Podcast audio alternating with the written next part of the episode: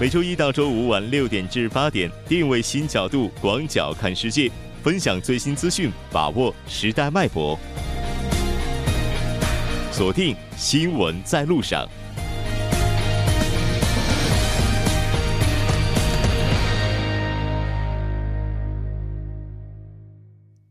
好了，半点过后，欢迎回来，这里是正在为您直播的 TBS EFM 调频一零点三新闻在路上。稍后第二部节目当中将为您带来半岛之外听首尔以及首尔新生活。稍后是广告时间，广告过后马上回来。关注半岛之外事态走向，传播全球动态新闻声音。半岛之外。好的，欢迎回来。接下来马马上为您带来我们今天的半岛之外，为您介绍来自全球的主要资讯。马上连线特邀记者齐明明，齐记者你好，主播你好，非常高兴和您一起来了解今天的国际资讯。我们先来看一下第一条消息。好的，第一条消息呢是天宫一号从南南太平洋上空重新进入地球大气层，并燃烧坠毁，完成历史使命，在今天绚烂落幕。嗯，是的，没错。应该说，这条消息也是受到了国内外的瞩目。西方媒体对这件事情也是进行了有趣的报道。是的，天宫一号呢再入地球，引发了全世界的高度关注。在与之前的一些外媒渲染的中国飞行器碎片威胁相比，这两天希望主流媒体的报道是更加的科学，也带有欣赏的意味。悉尼大学的一位执行总监对媒体说呢：“你今天穿穿过悉尼的一条马路，被汽车撞倒的可能性，比被天宫一号击中的可能性要大得多。但是你倒是有机会，当它在天空中划过时，向它挥手告别。”嗯，是的。那当然，在天宫一号正式完成自己任务之前，也有不少的人担心会不会被天宫一号的碎片砸到这个事情。是的，是的。不过据了解呢，目前呢没有报告发生任何建筑、船只损坏或者人员受伤的。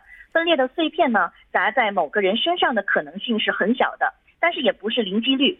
根据估算呢，被天宫一号碎片砸中的这个概率大约相当于同一个人在一年内被闪电击中两次的概率。那美国媒体还幽默地表示，航天器坠落碎片致人伤亡的概率比中强力球头奖的概率还要低一百万倍。天宫一号的体积和一辆校车大小相当，但是在落入大气层时会解体。那剩余的碎片呢，将会落在长一千二百四十英里、宽四十三英里的区域内。对于地球表面积来说，实在是太小了。嗯，是的。虽然说这次的话，天宫一号是谢幕了，但是中国新一代空间站核心舱也已经对外首次公开，预计在二零二零年前后将会利用长征五 B 火箭发射升空。这条关注到这儿，我们再来看一下下一条消息。好的，下一条呢是自今日起，中国对美国的一百二十八项进口产品加征关税。关税，嗯，是的，没错。我们看到有些报道呢，也以“中美贸易战正式打响”作为标题来写这篇稿子。我们也来了解一下中国出台这一项决定的背景。好的，那主要呢是三月八号，美国总统特朗普签署了一项公告，认定进口钢铁和铝产品威胁美国国家安全，决定于三月二十三号起。对进口钢铁和铝产品加征关税，也就是我们所说的“二三二”措施。而该措施呢，是在三月二十三号开始实施的。那为维护本国利益平衡，因为美国“二三二”措施造成的损失，中国做出了上述的决定，并且在现行适用关税税率基础上加征关税，对水果以及制品等一百二十项进口商品加征关税，税率为百分之十五；而对猪肉以及制品等。八项进口商品加征关税，税率为百分之二十五。那现行保税减免税政策不变。我们也了解到，中国这一次的决定主要针对的是美国对钢铝产品加征关税，大概价值是在三十亿美金。另外，特朗普政府也提出了要对大概六百亿中国商品来加征关税，所以这是不是只是一个序幕？我们目前还没有办法完全得知。但是在贸易战中，没有人会是赢家，这应该是铁律了。这条关注到这儿，我们再来看一下下一条消息。好的，第三条呢是俄罗斯媒体报道称，美零售业遭受到黑客攻击。那这伙黑客呢窃取了五百万张美国商店顾客的信用卡和借记卡信息。并将部分信息挂出售卖。应该说这个规模是非常巨大的。目前有没有抓到主要涉事人人员呢？据报道呢，根据计算机安全领域公司的可靠消息称，实施犯罪的是黑客团伙，名字叫做 Joker Dash。那该团伙近日声称呢，窃取了信息，并将十二点五万条信息挂出售卖。据了解，这伙黑客呢是在二零一七年五月至今，从美国的萨克斯第五大道和罗德与泰勒两家商店的顾客那里窃取了记录的。那上述团伙呢，目前还。此前呢，还窃取了多家连锁商店以及美国总统特朗普创办的特朗普酒店的顾客信息。专家指出呢，此次黑客攻击呢是针对零售公司最大的和最具破坏性的攻击之一。嗯，是的。那当然也希望普通的消费者能够更加注意自己的个人信息安全。这条了解到这里，我们再来看一下下一条消息，来自法国。是的。法国铁路员工当地时间二日晚开始大罢工，交通又要面临瘫痪了。嗯，那这次罢工主要是以怎样的形式来进行的呢？据报道呢，法国国家铁路公司工会号召会员采取罢两天工，呃，罢两天工作三天的形式，那举行长线大罢工。那从当地时间二日晚间起到六月二十八日期间，共计罢工三十六天。这一日期呢，现在已经事先公布了。不过还没有公布具体的罢工日期。嗯，是的，我们之前在节目当中也提到过，说法国现在马克龙的话，应该说是推进了一系列的政策，希望能够恢复法国经济。那这次罢工的话，会不会给整个经济全盘带来非常大的影响？现在呢，受罢工影响，预计三号法国全国的铁路运输将受到严重的影响。那工会方面称呢，铁路员工将积极的响应罢工的号召。铁路交通也将严重的受到影响。那预计当天将有百分之四十八的铁路员工响应工会的罢工号召，而参加罢工的铁路司机呢将达到百分之七十七。那届时呢，法国高铁仅有八分之一的班次运行，而区间列车是五分之一在运行，而郊区快线列车呢也受到影响，C 线列车仅五分之一运行。报道指出呢，与以往的法国国铁员罢工相比呢。此次行动时间之久，影响规模之大，都是前所未有的。那在法国国铁订票网站上，本周已经有许多班次不开放订票了。嗯，是的。那法国这轮罢工，它主要希望达到的目的是什么呢？这次大规模的罢工呢，目的在于抗议政府的国铁改革计划。计划包括开放竞争，以取消以及取消国铁员工的特权，比如说近似终身雇佣的保障，比一般劳工多一天有薪假。本人或亲属享有车票优惠价等等。那政府方面表示呢，没有人能够理解工会为何要采取这种长期的百害无一利的罢工，因为政府明明愿意对话。不过政不过媒体援引最新的民调显示呢，尽管罢工给法国民众造成不便，仍有百分之四十六的法国人认为罢工是有理的。嗯，是的。虽然说这个罢工有理，但是对于近期有出行法国计划的朋友来讲，应该要考虑一下目前法国国内的这一场罢工了。我们再来看一下下一条消息。好的，意大利五星运动党放弃选前的承诺，称国家无钱兑付。那他在大选之前主要做出的承诺到底是什么呢？在大选之前呢，五星运动党曾经向民众承诺，该党赢得大选之后呢，政府将向连续失业三年。且愿意寻找工作的人每月发放七百八十欧元的社会救济金。按照五星运动党选前承诺说的呢，意大利将有近全国人口的百分之十六，超过九百万的民众受惠于该党的竞选承诺。报道称呢，也正是这一承诺，将五星运动党推上了意大利第一大党的宝座。嗯，那目前这个发展情况进行的怎么样呢？是有分析人士认为呢，二零一八年在意大利大选当中呢，前总理伦齐所领导的中左联盟得票率仅为二十百分之二十三点四一，已经失去了执政党地位。而同时，该党拒拒绝与其他政党合作组建联合政府。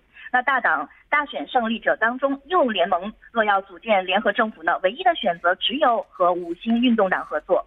那虽然现在这个社会舆论认为呢。普遍看好两大政治力量联合组阁的这个前景，但是也不可否认，两大政治集团执政理念和政策分歧是非常明显的。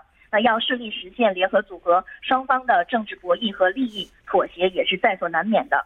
所以报道称呢，五星运动党之所以放弃选前的承诺，也是正是因为双方博弈与妥协的一个结果。嗯，是的，无论是博弈还是妥协，只要呢不是愚民就可以了，愚弄民众。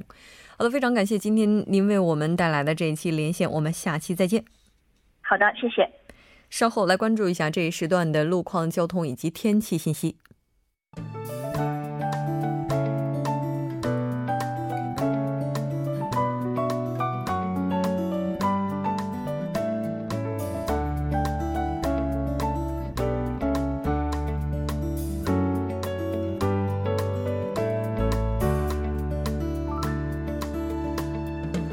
晚间六点四十一分，依然是由程琛为大家带来这一时段的路况及天气信息。我们先来跟进一下目前发生在路面上的交交通事故。首先呢，是在江边北路日山方向盘浦大桥至铜雀大桥路段，不久之前在一车道上发生的交通事故已经得到了及时的处理，但受事故余波影响，目前该路段拥堵严重，还望后续车辆参考相应路段小心驾驶。下一则路况来自燕州路首尔海关十字路口至岛山公园十字路口方向。之前呢，在该路段下行车道上进行的道路施工作业已经结束，路面恢复正常。好的，再来一起关注一下天气。今天全国一致向暖，全国所有地区的最高气温都上升至二十度以上。青州、大田以及光州等主要城市的最高气温甚至超过了二十五度，暖意洋洋，十分的舒服。明天呢，温暖仍将继继续，但从本周三开始，受冷空气的影响，全国将会经历降幅十度以上的换季一般的降温。建议听众朋友们注意关注临近的天气预报。及时添衣保暖。我们先来关注一下首尔市未来二十四小时的天气预报。今天夜间至明天凌晨多云转晴，最低气温十四度；明天白天多云，最高气温二十度。好的，以上就是这一时段的天气与路况信息。我们稍后再见。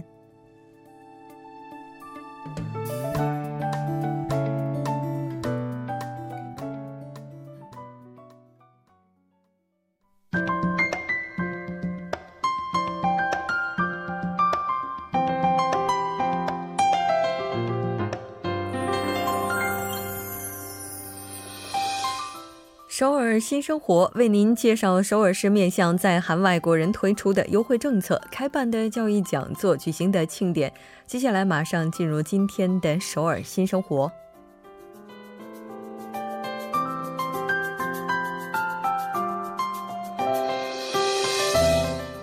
来看一下今天的第一条消息。第一条消息是龙山区多文化家庭支援中心将要组织的选举教育活动。这次活动也是希望能够提高在韩国的多文化家庭成员人权意识。教育时间是在四月三十号星期一，从上午十点钟进行到十二点。活动的教育内容包括了解韩国选举制度、参与投票体验等等。活动地点是在龙山区多文化家庭支援中心。参与对象呢是结婚移民者以及多元文化家庭成员。这次一共会招募十人，参与这次活动是完全免费的。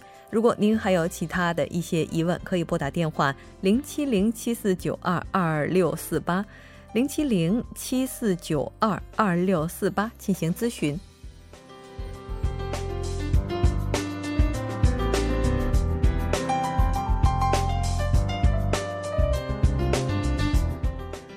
好的，再来看一下今天的第二条消息。那第二条消息是松坡区多文化家庭支援中心组织的多才多能 V 父母教育活动。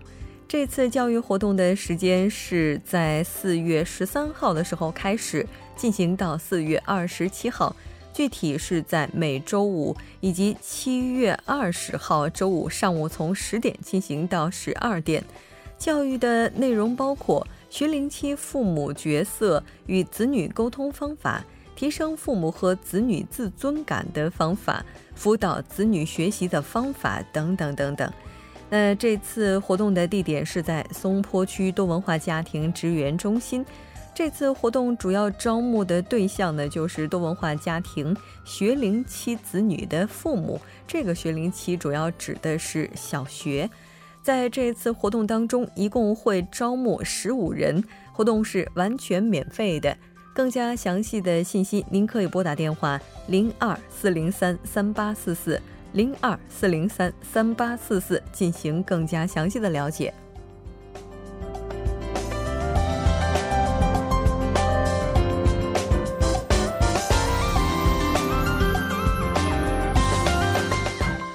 好的，再来看一下今天的最后一条消息。阳川区多文化家庭支援中心志愿者团队现在开始招募志愿者。当然，如果您希望参与这次活动的话，志愿者朋友需要先接受书法培训，然后才可以参与进来。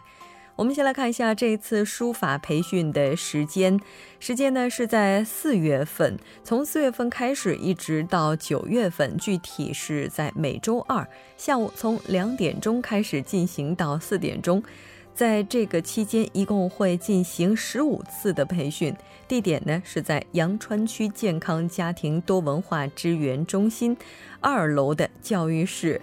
那在参与完这次书法培训之后，您就可以参与到志愿者活动当中来了。志愿者活动的时间是从九月份进行到十二月份，当然在这一期间，您需要参与五次的活动。活动的内容包括访问养老院，那这个是三次；参加首尔区厅的一些活动，这个是一次。负责多文化的庆典展台，那这个活动是需要参与一次。在这次活动当中，因为名额是有限的，也希望您能够及早报名。一共会招募十人，主要面向的群体是结婚移民者。那当然，这次活动包括教育在内都是完全免费的。更加详细的信息，您可以拨打电话零二二六九九六九零零。零二二六九九六九零零进行咨询，当然也可以直接拨打这部电话进行申请。好的，以上就是我们今天首尔新生活的全部内容。当然，也希望这些信息能够带给大家的首尔生活更多便利。稍后为您带来我们今天的听首尔。